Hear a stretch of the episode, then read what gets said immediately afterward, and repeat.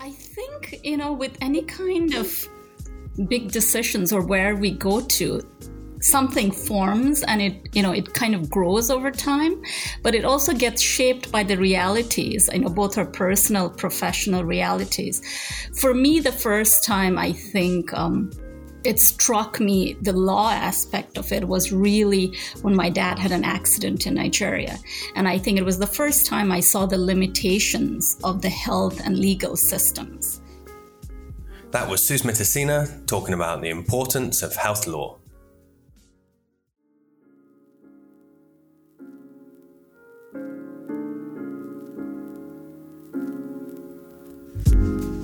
You're listening to Casting the Network with David Smith and Hiten Misa. Each episode, we'll be talking to a guest to bring you stories, knowledge, skills, and research that centre around healthcare education. Thank you for listening, and we hope you enjoy it. Casting the Network is powered by Lecturio, a global leader in digital medical education. Lecturio believes it's time to teach evidence based medicine in an evidence based manner. It provides the content and digital platform to enable learning, science based medical education delivery. Lecturio works with any curriculum or mix of learning formats. To find out more, visit lecturio.com. Hello and welcome to another episode of Casting the Network. I'm joined again by my co-host Hiten Misa. Hi everybody, it's really nice to speak to everyone again. And today we're joined by a very special guest, um, Susmita Sina, who is a pharmacist and lawyer. Her professional experience has taken her from academic to researcher advocate to volunteer, service provider, and now as a health and human rights lawyer as founder and president of the Health Law Institute in Geneva. A very warm welcome to you, Susmita. Thank you for having me here, David. And it's great meeting both of you, at least e meeting in these conditions. Yeah, it's a pleasure to have you on as well. Um, we thought we'd start off uh, with a very broad and possibly very difficult question. The world of law can be very scary to a number of people, even if you happen to be on the right side of it. So, to start with, we wondered if you could tell us um, a short background of what health law is. Huh. That's I think that's always such a broad and difficult question. You know, I think when people think of health law, you think of like federal laws, state laws, you know, local laws and how this affects providers, payers or vendors or even in the healthcare industry it's how its relation is to patients where you have like, you know, medical malpractice, but even the delivery of healthcare service. So I think it's really broad in that sense on what it covers and that was one of the things when i started law was like where does it fit in and wh- what is it you do i think very few people think of the rights of workers as part of health law but that's what i think my interest has always been. So, do you think um, that you've always had this interest, or, or has it been something that's evolved throughout the years? I think, you know, with any kind of big decisions or where we go to something forms and it you know it kind of grows over time but it also gets shaped by the realities. You know both our personal professional realities. For me the first time i think um, it struck me the law aspect of it was really when my dad had an accident in Nigeria. And I think it was the first time I saw the limitations of the health and legal systems. I was uh, teaching at that time, and I think that was the first time it came into my mind. I had already experienced some of the working condition issues while as a pharmacy student in Nigeria. And it was really later on when I moved to the US, some of the things that struck me. I was a migrant health worker, so you see the realities of practicing through that. I, the lens of that, I volunteered for free clinics, and it was really in a lot of underserved populations. So you see the lack of access to you know healthcare in underserved communities, and then also just the experiences were different. Some of the things, as you know, many of you, Hiten, you're a pharmacist, so you would know that in the US, I, at least when I was practicing as a community pharmacist, we didn't have a lunch break. You were just required to eat sometime be- during your shift, and some shifts could go on for, you know, for 12 hours as well. Or at the time, you know, when I came to the US, the reason I was sponsored, there was a shortage of pharmacists. And sometimes you'd have to pick up extra shifts and you could do a work for 14 hours and not have lunch.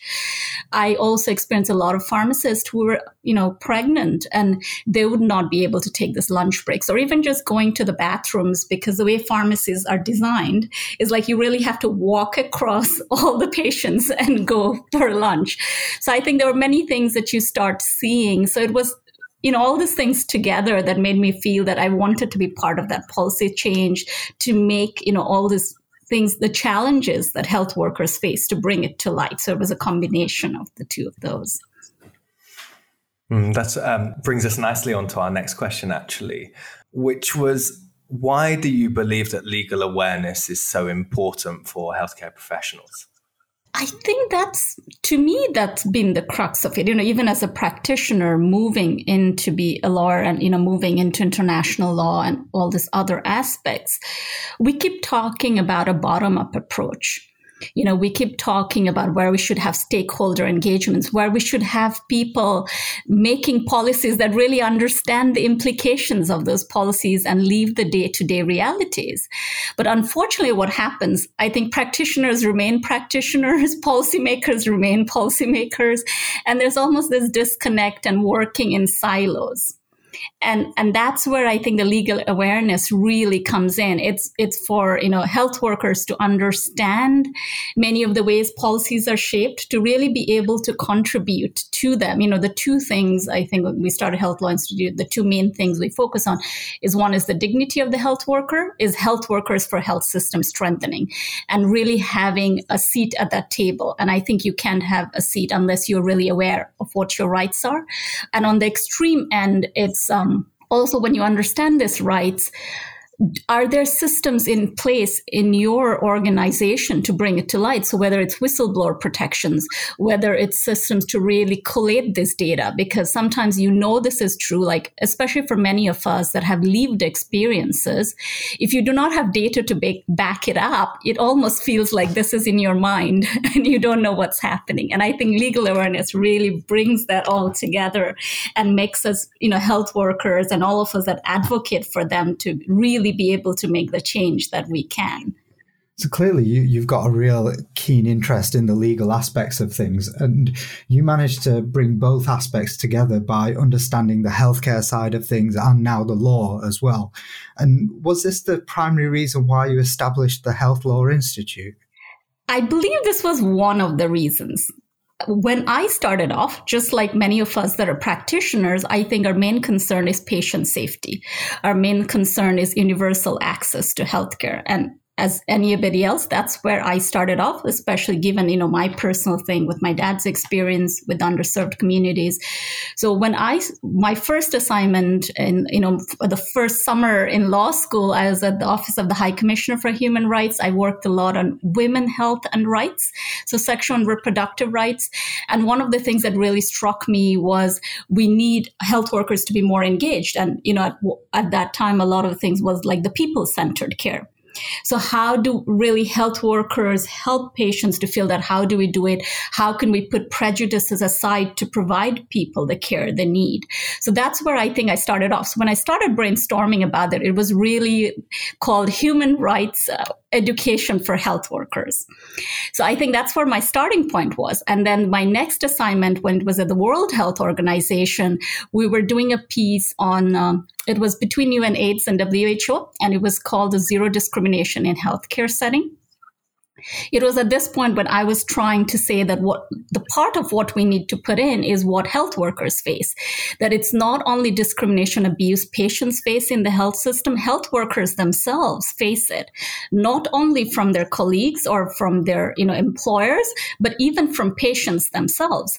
And I noticed there was a resistance to that idea. And I think from a human rights lens and people who work in human rights thing, it's a very black and white thing where you see health workers as perpetrators of many of these, you know, discriminations that happen, but not, but then also seeing them as victims almost makes it a very gray area and it's hard for people to say okay you're you're a perpetrator but you're also victim so how do we now look at it right and i felt that was the thing and, and that was the point i think i became very sure that this is what we're missing. I hear a lot of people who tell me, oh, but in Nigeria, like I grew up in Nigeria. That's where I did my pharmacy school. And whenever I talk to people, it'd be like, but you know, I hear there's a lot of corruption. I hear health workers, you know, taking salaries they shouldn't. And, and I think that was the thing. I was like, one of the piece of the puzzles you're missing that this happens because there's a system failure.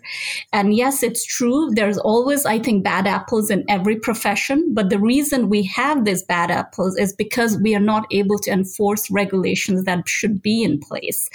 But the basic thing if we cannot afford rights to our health workers we can't you know have all these responsibilities. And i think that was a defining moment when i was like you know i don't think that there's a rights organization that caters just to health workers worker rights and really, you know, starts off from that point and tries to change the system. So I think that was really the main motivation behind it was to be that organization where we get to patient safety by understanding that we need to protect our health workers. And that's only when we can really have a sustainable healthcare system. It sounds like you you've managed to pull a lot of experience from a lot of different places together as well. There, from Nigeria to your your places in your, Europe, and then coming over to the US as well, and all of that has come together to to create a real kind of holistic view on healthcare and health law and how that can help not only patients but then also the people that are providing that care. And without looking after those people that are providing the care, clearly the patients are going to suffer. Uh, and and that's something that it's a real real big thing that you're you're doing there. It's a, it's a great great thing that you're doing. You know i think that's one of the points people missed. When i started it i i kind of got a lot of pushback in the sense that you know people would be like oh who are you really talking about i think when i started talking people thought i would get to saying, oh, looking for patients. Because you look at a class of people, at least, you know, there are many categories, I realize, but health workers generally are viewed as an educated category. They're viewed as somebody who earns well. And I think many people can understand what are you fighting for rights for people who are educated and earn well? They're already compensated.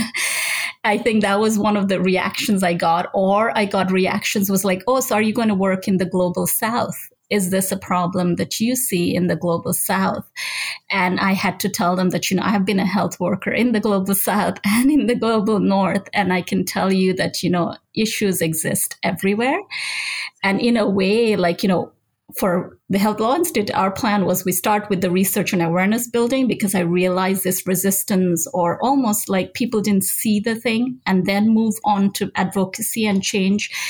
And in uh, you know, the pandemic has been a un- very unfortunate thing in many ways, but what it really did, it helped build awareness raising. I think we were trying to get through to. People really saw many of the things we were talking. I, you know, a year ago, if I mentioned PPE and, you know, health workers not having PPE, people be like, what's PPE? and now I don't think you even have to explain it. We have seen the sacrifices health workers have made during this pandemic to kind of bring to light all the things you know I was talking about. So you're right. I think that was always a hard sell at the beginning, and people didn't get it. And now it's something that's very evident that we do need it. Mm, I agree. I mean, for sure, and and certainly the the current crisis, as you mentioned, has, has only gone to highlight this issue and the pressures that health workforce and the health workers themselves find themselves under when they are primarily focused on patient care. One thing that I think would be really interesting to just briefly touch upon from your own experiences.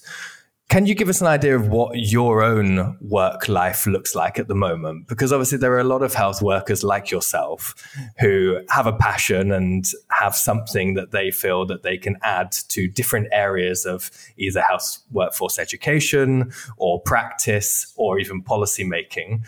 So, I think it'd be really interesting to know from what, what your what your work life looks like at the moment um, and how that may impact on someone listening to this who wants to do something different with their own career. I think that's a very difficult question in some way because as you would know as well, David, being an entrepreneur, our lives are very are very crazy in some ways, and you can never have something fixed throughout. So I'll try to answer that, I think, in a few different ways. I think for most people, um, for me at least, you know, one of my my main characteristics I'd say, is that I'm a very curious person. And I think accepting the status quo is something that I never go with. It's like, why is it this way? Even if it has been done for years or generations, why does it happen? And I think that's the first thing being curious about where you're working and engaging in what it is. I, identifying being an empath. So I'm always about how do you bring justice? How do you strive for fairness is the main thing. And the two things that keep me going is resilience and perseverance. And I'd say for anybody who's interested as a health worker, these are things you have to identify with that do you have these? Do you want to do it? Because it's going to be a hard road. And like one of the things I stated when I started off, you will have a lot of people questioning what it is. When you identify gaps that are there, and especially when they've been there for a long time, people are always like, what makes you think this has not already been solved? Or what makes you think this is really a gap? So you really have to believe in yourself and keep pushing for it you know till the time is right. So i'd really say that when you know for health workers that identified a gap and they think it is keeping at it you will you know have a lot of resistance. You'll get people who will not believe in it but just to keep moving forward with that I think that would be the main advice. And then, you know, I, you know, and there are levels. You have the local level, you have the national level, you have the international level. I think any level that you can engage on is is fine. It doesn't really matter. And it can be simple things like even as pharmacists, like when I worked as a pharmacist, because I believed in universal healthcare, one of the things was volunteering at a free clinic it's from there you really get all these lessons you learn all this experience and then you can take it to shape policies. I think engaging with the legislators engaging on workforces how do you you know get those voices heard? How do you document things? So one of the things this is maybe very is the abuse and violence that we see in healthcare settings. When I practiced as a pharmacist in a community setting, it's it's something that happens day to day. And I think I never questioned in some sense, I knew this happened. We have a 1-800 number that reports incidences when patients have you know customer issues we don't have a 1-800 number for pharmacists to say this is what happened today this is what you know and then that's why we don't have data. I remember when we did this research and i know INWA also was very you know interested in safety was like where do you get this data from? Because it's not there. So I think even the day to day things we do, I think is more of documenting it. And I think when I came across, um, you know, you were the first person I contacted. I met Matthew later on, but I, you know, what, what struck me was that's it. How do you bridge education and practice? Because this is something that starts right from when you're in school and putting that thinking in there. So I, I, think there's a lot of levels to be able to influence it right from when we're students to, you know, practicing and being, you know, an expert or even in many ways to really bring our lived experiences, to make it documented, to communicate among ourselves. I think that's another thing that's come about with the pandemic. We're better able to talk to people. We're better able, I've been seeing face groups that are supportive of what the work practices are, what people were scared of talking about. We have had legislation change in the US in some states where health workers now can share their realities with social media, not only with their employers when it's in the interest of public safety. So I think we're seeing a lot of things coming together, but I'd say in any place you are, you can make change. Mm, I agree. I, I, certainly agree, and obviously from my own experience that you mentioned there, um, that's that chimes with with what, what I've gone through and and what I hope to achieve. And obviously with INWA, and we have a number of you know primarily educators and academics um, who will be listening to this and who are involved in our membership. What would you say to them in terms of education if they're listening to this podcast and they're they're passionate and, and they're engaged and they find the the topic interesting and they think how can I put this into my curriculum? How can I make sure that this is at the at the forefront of what I do? What what what what, what advice would you give to them? I think you know of course the students are future practitioners. So really making them aware of what they face is very important and what the reality is.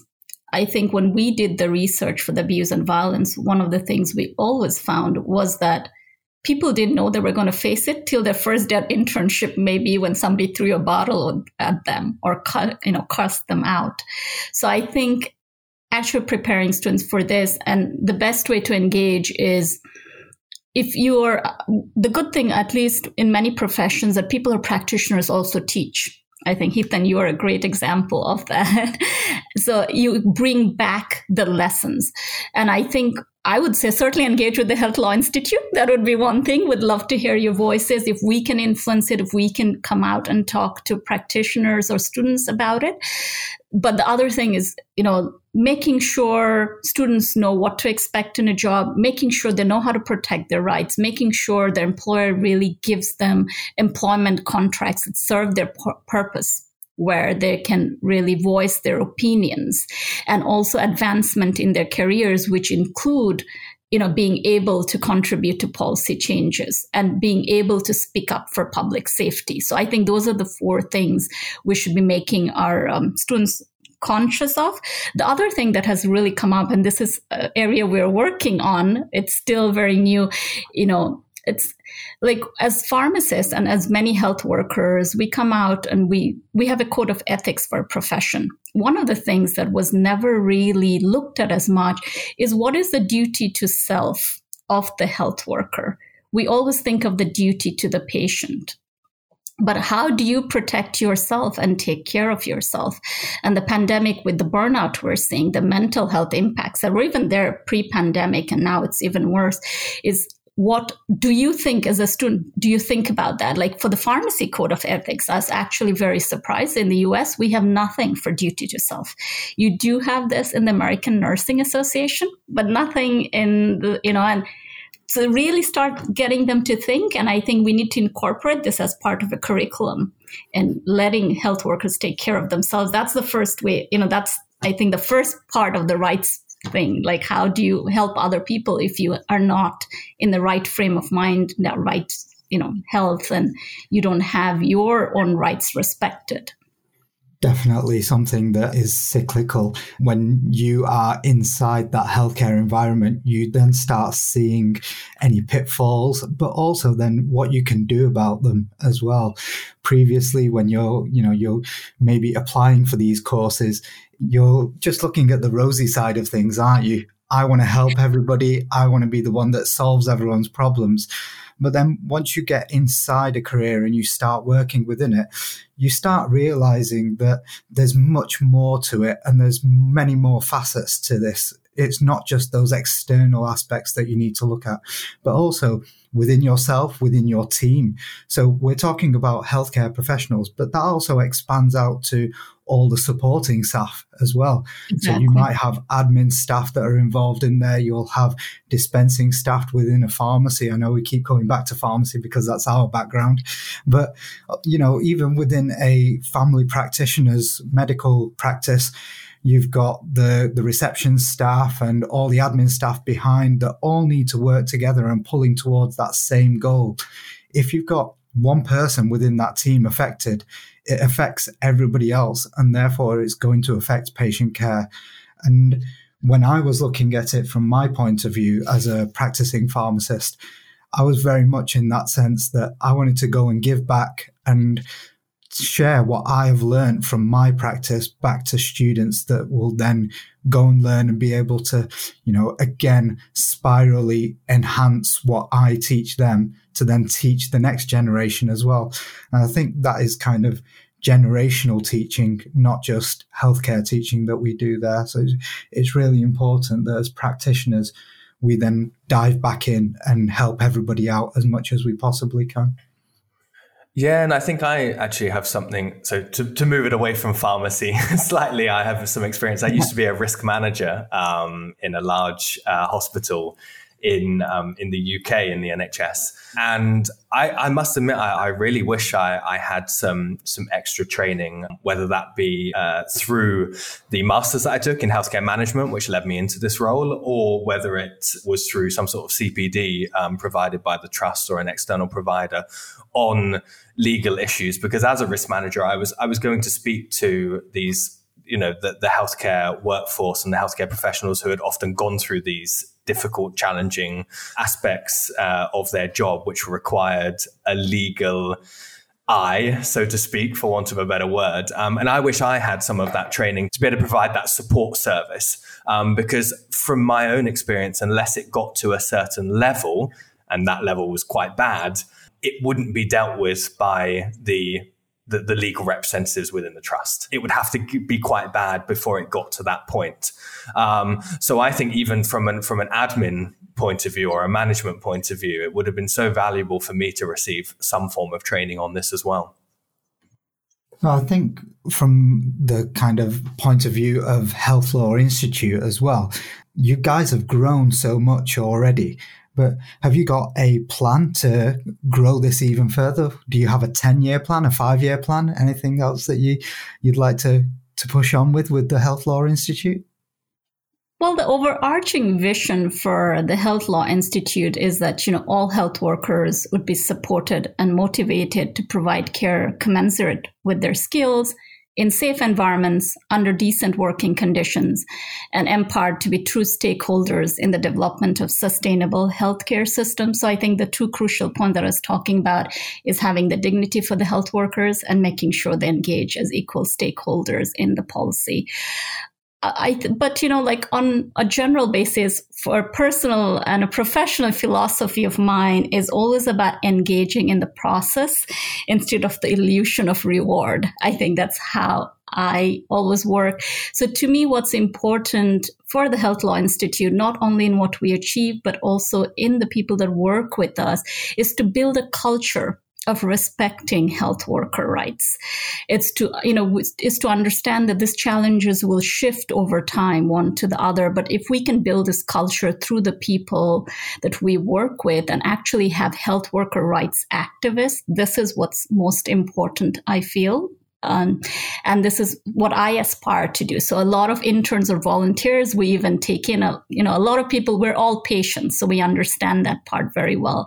And I, with my time, when I engage with them, by the time they leave or the, by the time they get onto something, my goal is that when they go out, they'll be lifelong health worker advocates. You know, I think that's my main thing. And I'm really hoping that's where we get to you know evidence has always shown that when you have inadequate investment in the health workforce you have uncoordinated piecemeal or even stopgap solutions for a little time it looks like you're improving you know there's transient improve in patient quality of care but you know in the long run it breaks down so I think that's really the goal. I'm really hoping we, you know, we position ourselves in where we're a trusted organization from not only health workers, but also their advocates, even patient advocates that look into you and we can all come together in making that change. And, you know, f- for me, that was why the way I have positioned both Health Law Institute and personally is really belonging to organizations we believe in and we see, you know, kind of synergy. So INWA is one of them.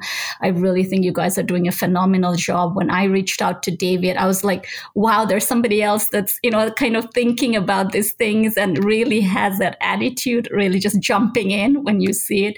So I think that was, it's a wonderful organization. I'm always very happy to be part of it. And I look forward to the things you work on. The other one that we're part of is the Health Workers for All Coalition. I think just coming together, bringing all those issues is very important to me.